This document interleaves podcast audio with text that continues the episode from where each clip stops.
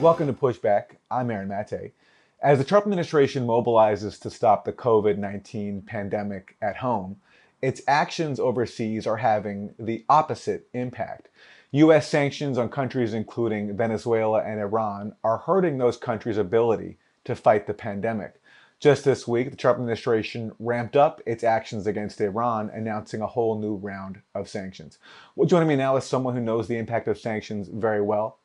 Alfred de Zayas is a former UN Special Rapporteur who has studied the impact of sanctions on countries overseas, including Venezuela. Professor de Zayas, welcome to Pushback. Thank you for inviting me. So, what is your response to seeing, in the midst of this pandemic, the Trump administration announcing new sanctions on Iran? Well, it's insane, but it's also a crime against humanity and it might even be a form of genocide, depending on the number of uh, victims uh, that will be generated directly uh, through these sanctions. Uh, in my six years as UN uh, rapporteur, I uh, wrote about sanctions in several of my reports. So did my colleague, the late uh, Ambassador Idris uh, Jazairy, who passed away on the 27th of February of this year. In any event, he was a rapporteur on unilateral coercive measures, and he was uh, very clear in analyzing uh, the sanctions uh, against Venezuela, the sanctions against uh, Iran and Syria, etc. Now, um, it's quite clear that uh, unilateral coercive measures are contrary to the United Nations Charter. They're contrary to customary international law, to uh, very fundamental principles of international law, such as freedom of trade and uh, freedom of navigation, etc. Now, in a situation like COVID 19, uh, what the world needs, of course, we're all on this planet together, is uh, international solidarity. What we need is cooperation. Now, this is throwing a, an additional monkey wrench uh, into the capacity of uh, Iran and Syria and Venezuela uh, to uh, cope with uh, this challenge of um, the coronavirus. Now, I would like to see uh, the United Nations General Assembly adopt a resolution. Uh, they've already adopted 27 resolutions with regard to the sanctions against Cuba, condemning them. Uh, but uh, this is uh, a moment in which uh, we need a word from the General Assembly, from the international community, from the International Court of Justice uh, clearly stating that uh, unilateral coercive measures kill. That unilateral coercive measures, this kind of hybrid uh, warfare, this kind of non conventional warfare, is incompatible with the United Nations Charter and that it has consequences. It has human consequences, people die. It also has uh, a component of uh, penal law I think that the International Criminal Court has to take it up also. In the case of uh, Venezuela, the uh, Venezuelan Foreign Minister Jorge Arreaza on the 13th of uh, February of uh, this year uh, at The Hague uh, presented a brief, a complaint uh, with regard to the unilateral coercive measures being applied against Venezuela and asking under Article 7 of the uh, Statute of Rome that they be examined under the aspect of a crime against uh, humanity. But it is not just a crime against humanity. Of course, it is. I mean, uh, read uh, Article 7 of the um, Rome Statute, and you will see that because of uh, the deliberateness of it, because of the uh, impact that it has had already uh, on Venezuela, it has already gone beyond the threshold of just a mere violation of international law. It might even reach the level of uh, genocide. Now, Article 2 of the Genocide Convention of 1948 uh, states uh, that uh, if a country has a policy uh, that has as its goal uh, the um, uh, dec- decimation of uh, a uh, people, a group, an ethnic group, a religious group, or whatever, that that constitutes genocide. That's a very thorough summation of the how sanctions violate international law. But let me ask you about what you specifically witnessed, because you were the first special rapporteur to visit Venezuela in over two decades, and you wrote a very thorough report last year on this. And you write this quote, modern day economic sanctions and blockades are comparable with medieval sieges of towns. 21st century sanctions attempt to bring not just a town, but sovereign countries to their knees. That was from your report on the impact of sanctions on Venezuela. What specifically did you witness in Venezuela to uh, lead you to that conclusion? Well, I did not witness a humanitarian crisis as I know from uh, Syria and Gaza and Yemen, uh, etc. Uh, what I uh, did notice, and that has been uh, confirmed by my colleagues, Professor Jeffrey Sachs and Mark Weisbrot, that these sanctions have led directly to an increase in deaths that is, uh, persons who normally would not have died, but uh, because they didn't have uh, access to insulin or to antiretroviral drugs or access to anti-malaria drugs, uh, uh, died.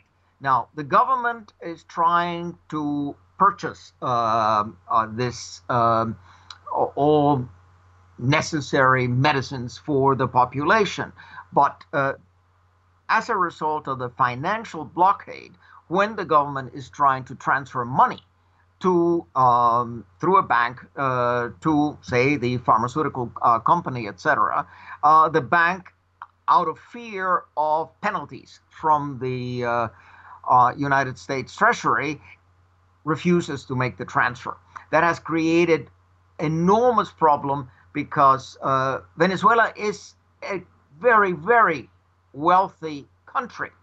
But if it cannot buy and sell like anybody else, uh, it doesn't help them any money. If it cannot um, uh, extract uh, the uh, petroleum, cannot extract uh, the uh, the gold and the bauxite and the lithium and the coltan and everything that they have, it's of course um, an economy that has been asphyxiated and asphyxiated on purpose.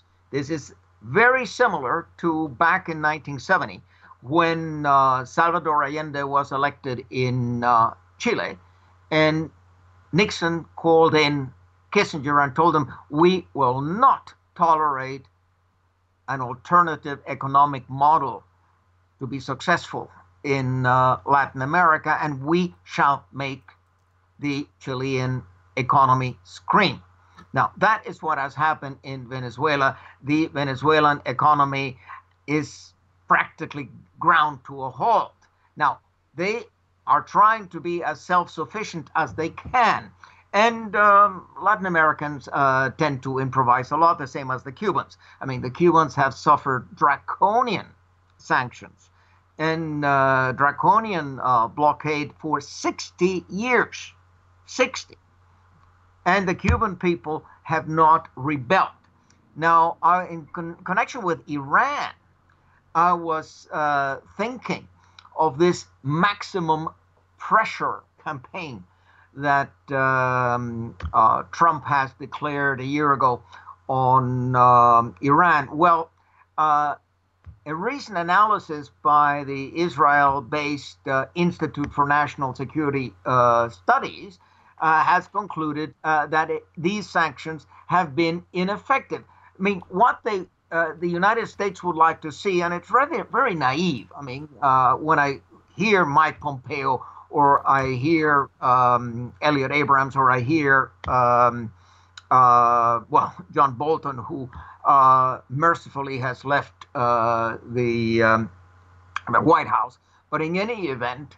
Um, they think uh, that uh, failure in the economy is going to uh, lead uh, to a revolt on the part of the uh, civilian population. Well, that's not happened in Cuba, has not happened in uh, Venezuela, is not happening uh, in Iran. Why? Because as the uh, uh, Institute for National Security Studies determines, the Iranian public has despaired of generating any significant political change. And obviously, they are focused on the struggle for day to day survival. And that is in Iran, that is in Cuba, that is in Venezuela. They have other uh, worries. Now, I made this medieval uh, allusion in my report uh, to the Human Rights Council, but I've also made another allusion that I think is worth thinking about. The siege of Leningrad. The siege of Leningrad uh, from 1941 to 44 by the Nazis, 872 days, cost anywhere from 700,000 to 1 million human lives.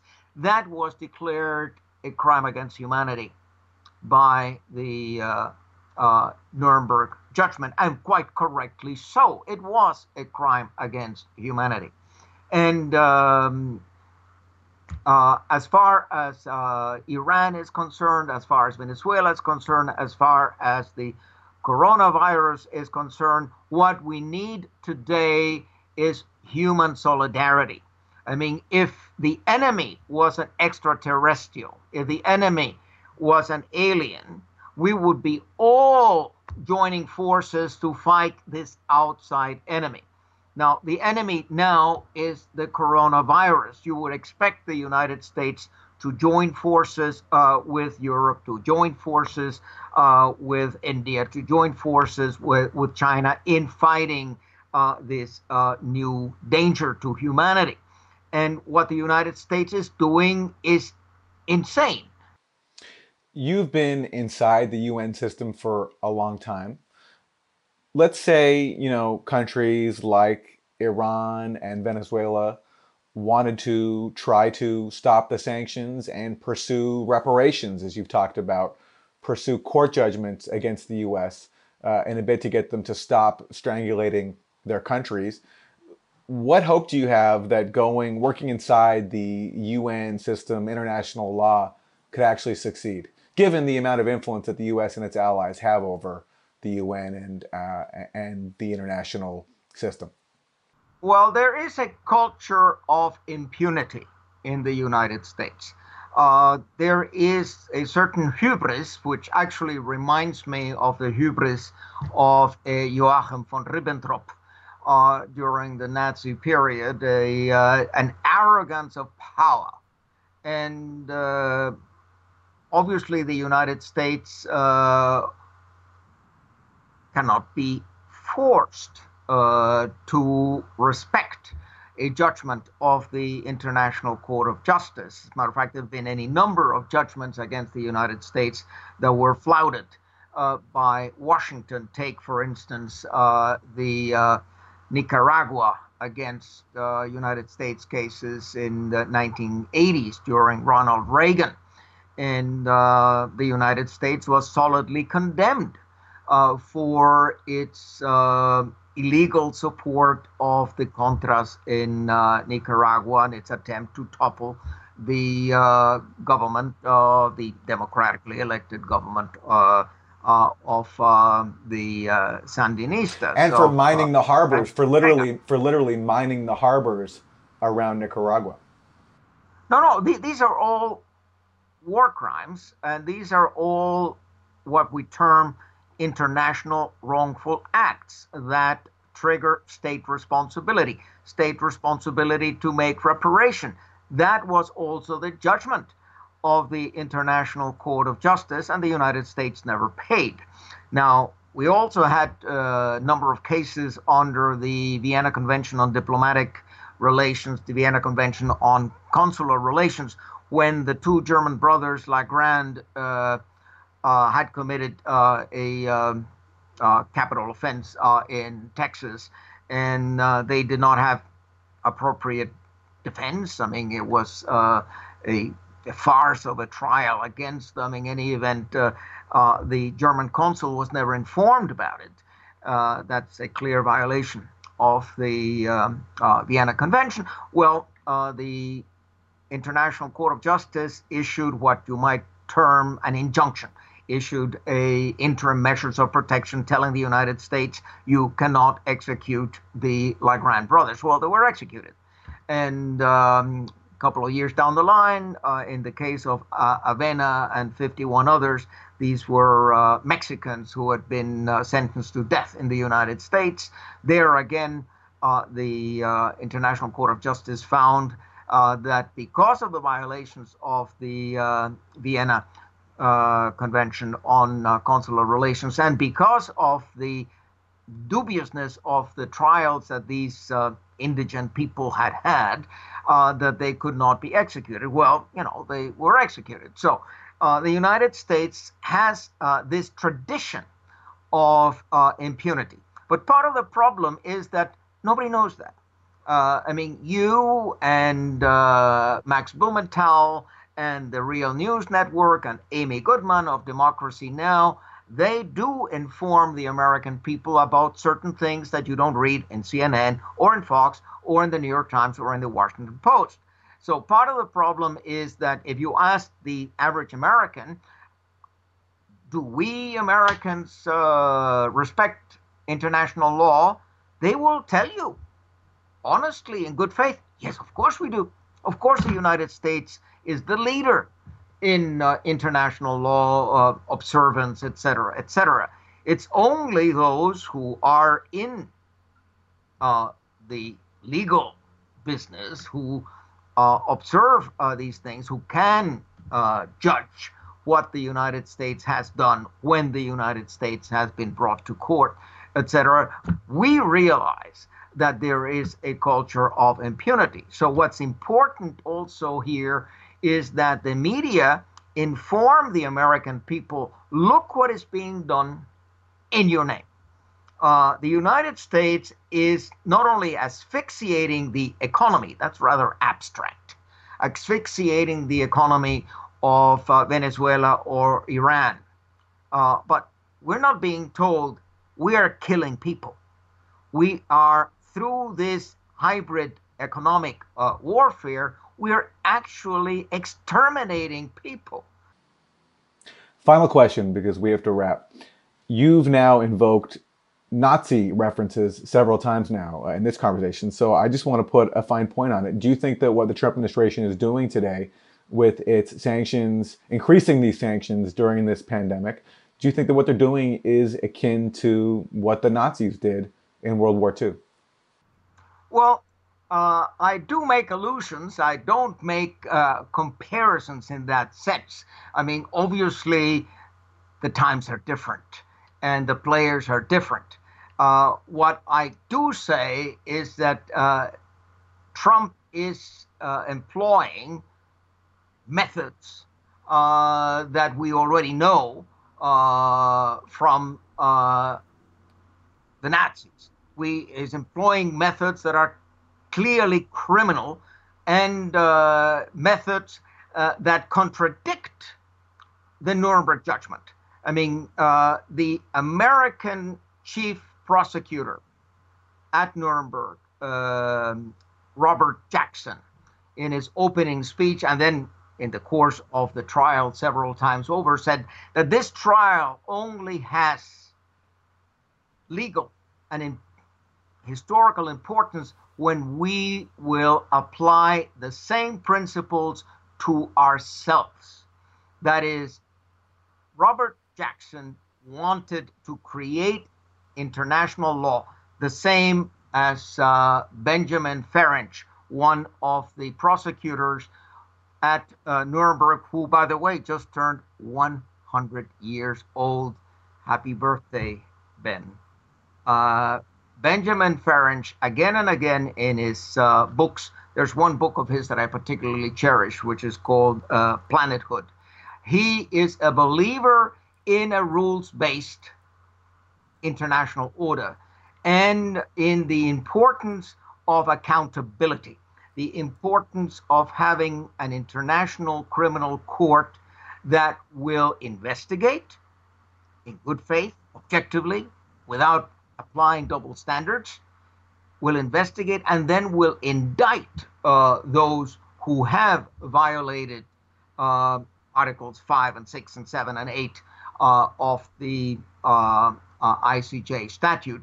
And uh, unfortunately, our country has done it. Well, you're Canadian, sorry, it's not your country. But in any event, uh, the United States has indeed uh, violated uh, these articles, and it is important also for education, for uh, the perception of what law is all about.